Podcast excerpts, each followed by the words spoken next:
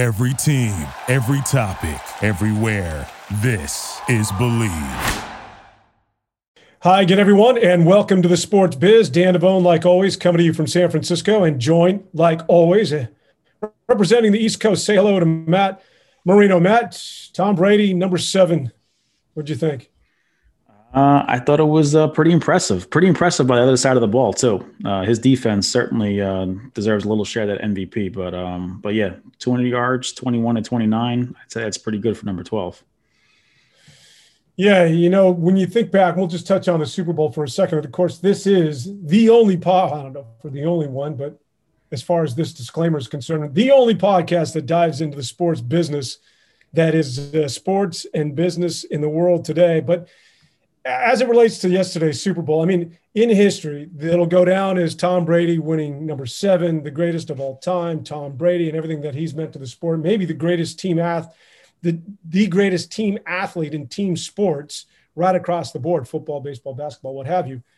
But the defense much like the last time tampa bay won a super bowl it was the defense that that clearly in my estimation not only the story in that game but throughout the playoffs as well but take nothing away from from tom well i guess we could let that bleed into to sports and business and in terms of endorsements not necessarily for somebody like for tom brady but you know, there, there's some guys that you're going to see get get some some opportunities to make some money. That's oh yeah, not necessarily their NFL guaranteed contract. I'm assuming.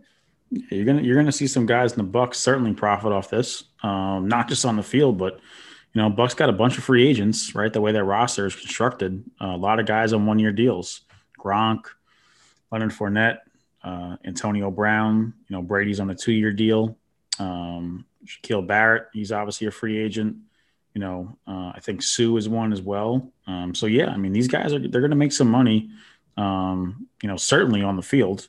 Um, and like we've talked about it before, you know, with the NFL salary cap dropping uh, in 2021 because of the pandemic, uh, some of these guys are going to be sought after. Um, certainly, uh, veteran minimum guys, guys that you know normally are uh, accustomed to you know to getting some big money. Um, you know, these are still superstar players. Uh, certainly coming off a great performance. Actually, coming off a great, you know, you know, last half of the season, really. Um, these guys really, the, the, Buccaneers really put on a show. So um, I think you'll see these guys rewarded with with new contracts. Um, you know, possibly going to different franchises. Never know how that goes. I imagine that uh, that Gronk definitely wants to stay in Tampa. I think he he's made that clear pretty much. If he's playing, he's playing with Brady. Um, but the other guys, you know, never know where they end up. Certainly, um, you know, their commerciality off the field is is a little bit of a, a take up as well now too. Yeah, you speaking of Leonard Fournette, that dude was on the waiver wire, and he leaves Jacksonville of all places, and now a Super Bowl champion. But a lot of that, and see, that goes right back, I think, to Tom Brady and his greatness, because it's not only obviously what he does between the lines, but as sort of that player slash coach slash GM because all those dudes you just mentioned were there for one reason, and that's Tom Brady. Yeah, to play with Gronk him. goes back to play with Brady. Fournette sees an opportunity. I mean, he could have gone anywhere. He well, not anywhere, but certainly he was targeting a place like Tampa Bay because of the situation that Brady had created. And then Brady goes out. Not only does he recruit Gronk, but he recruits Antonio Brown. So a lot of those players went there for one reason.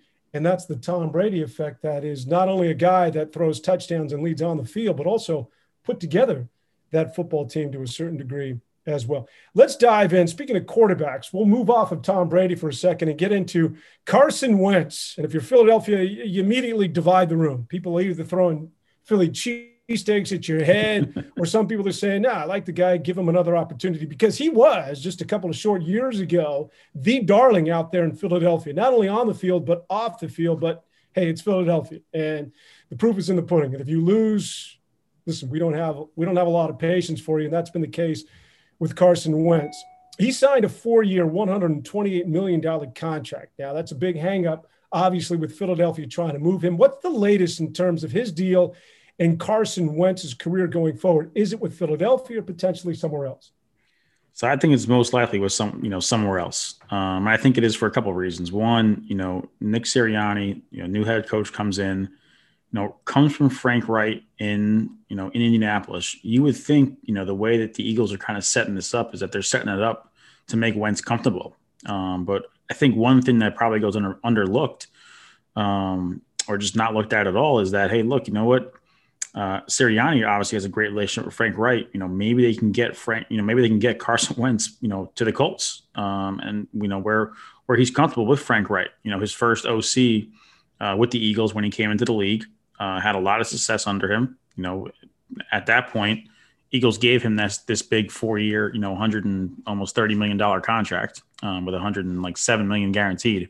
So I really think he's going somewhere else, and I think you know to do it, it could be a little bit harder than just saying it. Um, you know, he's got some big money there. You know, if if they trade him before March 19th, which you know the Eagles will want to do, um, you know, that basically wipes out you know his 25 million in, in fully guaranteed compensation uh, from the Eagles, um, and then also it takes out another 15 million um, in guarantees that they have tied up, um, you know, investing options with him. So know, that's about 40 million dollars off the books there. Um, now, look, if they're trying to move him, you know, before March 19th, you know, they're going to have some resistance, right? Teams are not going to be as willing to accept that, um, you know, because of uh, his contract situation. Um, but but rest assured, you know, you saw Jared Goff move obviously flip with uh, with Matt Stafford. You saw picks go in in the, in in that deal as well too. There will be picks, you know, involving Carson Wentz. Um, you know, he's a young guy still. Now you're talking about a player um, who's only 29 going into this season. Uh, so from quarterback standpoint, you know, still a young guy, still you know, definitely a player that uh, coaches want to work with, uh, especially a guy that like Frank Reich, who's had a lot of success and who has an open spot at that position uh, in Indianapolis. Yeah, and uh, never say never, right? Because I I thought that there was no way that Jared Goff would ever get moved. Just looking at his deal, uh, I'm like, who's going to trade for him? That's not going to happen. And I, I, the same holds true for Carson Wentz. But then again, you know, after what happened with Jared Goff, and as you just laid out, it certainly potentially could happen. Although certainly the numbers would have to to line up, and it just depends on how much people want to eat of that deal and just how badly you need a quarterback or feel as though he's the fit. If Carson Wentz does move on, whether it's Indianapolis or someplace else, that leaves obviously the big concern out there in Philly is who fills his shoes. Are they all in on Jalen Hurts at this point? You know, I think that's the way you have to look at it, right? Um, I think for Wentz, like you know, what we were talking about is it's a lose lose kind of situation for him. Um, he kind of alienated some people last year in Philadelphia and not just last year, uh, in previous seasons as well too. I think it's built up a little bit. Um, like you just said, you know, maybe it's Indy, maybe it's the Chicago Bears. You might have Nick Foles coming back in the direction to Philly. Um, you know, competing with a guy like Jalen Hurts. But I think really, if if you're drafting Jalen Hurts uh, in the second rounds, um, and you have a new coach coming in, uh, that coach uh, obviously in in the process of hiring that coach, you know, I think you make it clear that you know this is the guy that, that you want to see under center. Um, I think yeah, it's it's his job right now. Uh, certainly, um, once Wentz out the door, which I think you know will be relatively soon. Um, you know, you're handing the keys over, you know, to Hurts, and you know at that point you're trying to structure the quarterback room behind him, um, not necessarily to compete with him because you, know, you want the guy to have confidence. Um, you know, not you know, walking on eggshells as he did this year with, um, you know, Wentz behind him and, and, well, and Nate Sudfeld as well, too, for that half of football with the, the last game of the season. And just to compare some of the numbers that you just detailed and walked us through, Carson Wentz, just to give you an idea of what might influence that trade and going to Jalen Hurts in terms of the dollars and cents. Jalen Hurts, the second round pick, He's under a four year, $6.2 million deal that included a, a 1.94 signing bonus, $94 million signing bonus. So clearly, financially, it makes a lot of sense. And especially if Jalen Hurts can maintain some level of consistency in terms of what he did last year, because it's not only are you saving money, but Jalen Hurts was clearly physically the better quarterback between the two a year ago. Is the money going to influence that deal, Matt? Yeah, I think it does, right? You know, Jalen Hurts is, is on the Russell Wilson path, right? He's a he's on his rookie deal, and when you have a quarterback on a rookie deal, uh, you can do a lot more with your roster. It's just that simple. Um, especially when the salary cap's going to drop uh, twenty million dollars, you know, maybe twenty two million dollars uh, in in one season. Um, so, you know, when you have a quarterback that's that's entering his second year and you're confident that this guy can play, uh, you know, hopefully he has somewhat of an off season this year, a little bit more than he had last year, but but obviously it's going to be limited. Um, but certainly, you know, anyone that's seen the Eagles play, you know, the offensive line really struggled. Um, the the skill positions obviously needed some some you know some assistance outside of uh, Miles Sanders. You know, Boston Scott contributed. Um, Alshon Jeffery, you know, they'll probably move on from him. Um, they had some some nice play from Travis Fulgham during the middle part of the season. Another wide receiver, young guy. Um, so I, I, think you know the defense, uh, the defensive line was was their strong point, but they have some some serious positions to address on the offensive side of the football, um, and that's what you got to do with you know, uh, with a young roster when you have a quarterback that doesn't command, you know, 25, 30 and, and up per year, 30 million a year, uh, it gives you a lot more, you know, financial flexibility. And you saw that with the Seattle Seahawks early on in Russell Wilson's career. Uh, you saw that, you know, obviously makes sense with, with Jared Goff, early, uh, Jared Goff early on in his career. Um, and some other young guys that are currently playing under rookie deals, you know, right now, guy like Josh Allen, right? Uh, Patrick Mahomes prior to this year.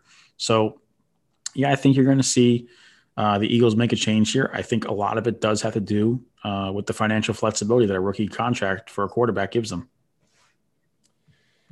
Speaking of salary caps and the state that is the NFL financially these days, obviously they lost upwards to $2 billion. If you listen to some of the reporting financially due to COVID this past year. So they'll look to recoup that, hence the lowering of the of the uh, the salary cap. But also, one of the things that has been kicked around for quite some time, and I think it's an inevitability, and that being the extension of the season by game. And Roger Goodell has sort of State of the Union, if you will. He does that the Friday prior to the Super Bowl every year. And this year, he addressed potentially going to 17 games this upcoming season. And you could see that from a fine, and I guess that would be a reduction in terms of the preseason games down to three. I don't know how that would play out. But going to 17 games, is that clearly done just for them, not only to recoup money, money lost this past year, but also just a financial play on the part of the NFL? Yeah, I think it's a couple things, right? You know, they've, you know, they've really um, been pushing these 17 games, you know, obviously in the back of people's minds for a couple years. Um, you know, the owners approved the formula uh, last December. Um, you know, so um, I think what you're you're talking about is yeah they, they want to add it for revenue purposes right? They want another you know uh, week of people in the stands. Uh, they want another week of, of television money. Obviously everyone knows how valuable those television contracts are and they're upcoming uh, the renegotiation of a bunch of them. Um, they want to be able to push the Super Bowl back um, you know possibly syncing it up with a with a Monday holiday. Helps everyone else out um, you know and, and I think also, you know, they might look at expanding the playoffs, uh, you know, in the future. Um, you know, just as, um, you know, just as every league around you know, around the U.S. had to make some adjustments because of COVID, uh, the NFL did as well too. And I, I, think that's what you're finding now is that some of the adjustments they made, both you know, what I guess you can call you know positive adjustments and what were going to be considered negative adjustments, you know, some of them might work. Um, and what I mean by that is, you know, just for instance, the NFL Players Association, you know, there was less contact this year than any other year prior. Um, there was, you know, certainly less uh, in the off season, giving players, you know, more time away from team facilities. You know, some of that will be worked into the CBA. Um, you know, some of those will be, you know, new addendums that are that are in the CBA. Some of that CBA language will have to be adjusted because you know, they're all, you know, collectively bargained issues uh, between the PA and the ownership, uh, NFL Management Council. And I think the, the PA was happy with some of how that, you know, played out this year. You know, players being removed from facilities in the offseason. The players were certainly happy about it. Uh, you know, they had more time with their families. And then obviously, um, you know, from a, you know, I guess in-house standpoint, um, you know, COVID you know determined what was really happening uh, or what could happen uh, at a team facility and when it could happen. So I, I, think as hopefully there's more vaccines and the NFL can move past the pandemic, um, you know they'll be able to then you know work these new rules, these new procedures in place uh, in the team facilities, and then you know them obviously adding the 17th game is, is something they've wanted to do for years. Uh, the owners, you know, gave some concessions uh, to the Players Association. So I think this is the, uh, you know, since everything is, is pretty much, uh, you know, on that path, I think you'll see a 17th game relatively soon. My only issue with that, look, I understand it's a business, right? Mm-hmm. We always talk about it. The players understand that, and certainly the owners and the commissioner they understand that there is a bottom line, and that is revenue. And it's a business that has done quite well over the last decade plus, upwards to, depending on who you listen to, 15 and 16 billion dollars a year in terms of revenue. I guess the only issue there would be sort of the, the ethical dilemma, and that being this this sort of about face that the NFL has done about concussion and concussion protocol. Initially, they completely were in denial that, that, there's no connective tissue between playing football and the sort of concussive state that today's players are dealing with, especially those that are post career. We've seen, of course, the horrific deaths and everything that that has been attributed to the concussion movement, and, and it's, it's changed the culture of football. That's on one hand, which I've always maintained that they've done that for a PR standpoint, that we've got to address it. We've got to at least make make it appear as though we care about our players, and they do, but a lot of it was PR driven so that you don't lose your fan base. But I think on the other hand, if you're going to extend the season by a full game, yeah. it just flies directly in the face of the safety and the protocol issues that you apparently have been had such such high levels of concern over the last couple of years with the changing of the sport. But I think when it affects your bottom line, it gets right back to well, we don't necessarily care about the players that much. Not if we can make X amount of money. And I know they're going to say, well, listen, we're going to reduce the preseason by a game. So it's still the same amount of football games you'll play throughout the dur- duration of a campaign. And I would push back, look at this.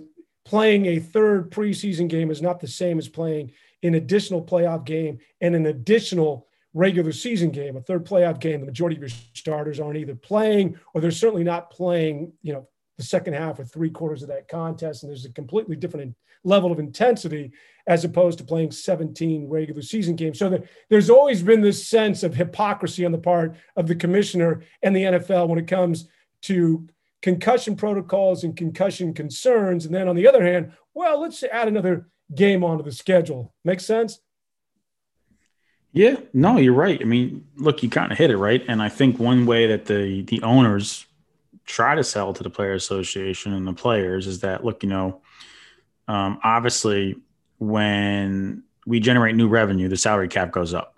Um, and, and, clearly, you know, the the salary cap is dropping this year, just as I mentioned, because of the pandemic, because of the, the decrease in revenue. So, you know, the owners they want to take these hits in the salary cap as soon as possible and move past it. The players they want to stretch them out, you know, from you know three to four years. So um, you're not having that drop in salary uh, so drastically from from you know 2020 to 2021 you know so so yeah it makes a lot of sense that you know it's going to be a hard sell or you know was a hard sell to the players association but you know the plan obviously to, to, to start the 17 games in 2021 um, i guess this will be the first time you know over 16 since like 78 um, you know the way to sell that is that there's going to be more you know uh, more piece of the pie for the, for the players, right? Just just like the concessions I was talking about. You know, the players make concessions, the owners make concessions, and if um, you know they can both come to an agreement of, hey, look, you know what? Yeah, you know, we know health and safety has been our priority for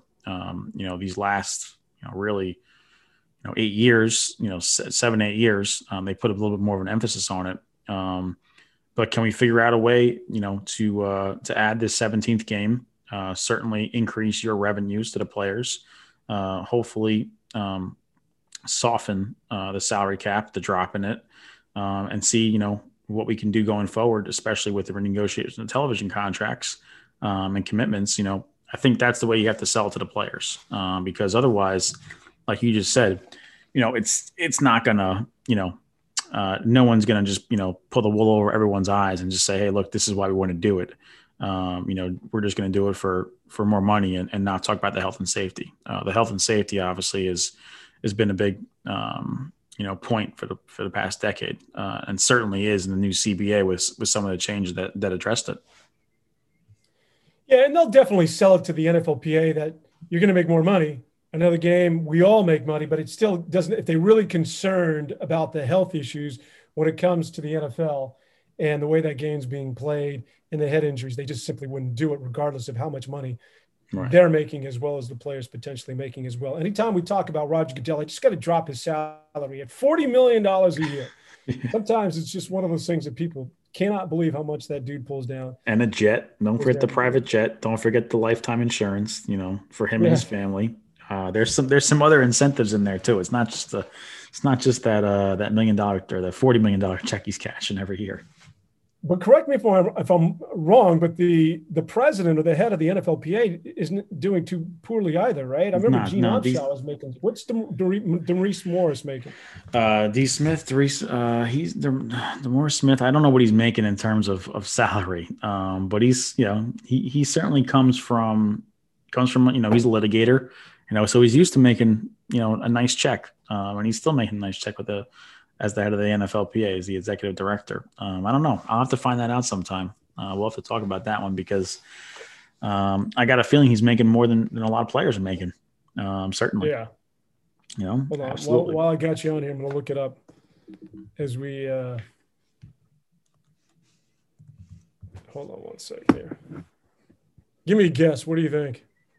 I'll say he's at. Uh, I'll say he's at, at 28 mil. And I haven't looked. Oh man, um, I was gonna. Oh, I wasn't gonna go that. Oh wow, high. I wasn't even close. I was gonna go around five or six. Something. Yeah, wait, this can't be right. Uh, yeah, executive director at 2.3 mil. Wow. All right. All right, take it back, D. Smith. I feel bad. I mean, it's, Although it's, it's, no, nothing. Not. Hey, look, well, no one's sneezing at two mil, right? But no, uh, making like I said, making a lot more than some players are making. Yeah, and I thought Gene Upshaw was pulling down crazy bank, but maybe that wasn't the case. Gene Upshaw, who now passed and was prior to, to D. Smith, was the uh, executive was the president yeah. of the yeah. All right, my man. Well, we'll leave it there. And of course, we will be back with much more sports and business news as you can catch Given the Sports Biz only here, as uh, of course, the podcast that joins the two business and the world of sports. For Dan Avone out here in San Francisco, I should say, for Matt Marino out in New York, this is Dan Avone in San Francisco. Until next time, saying so long, everybody. So long, Dan.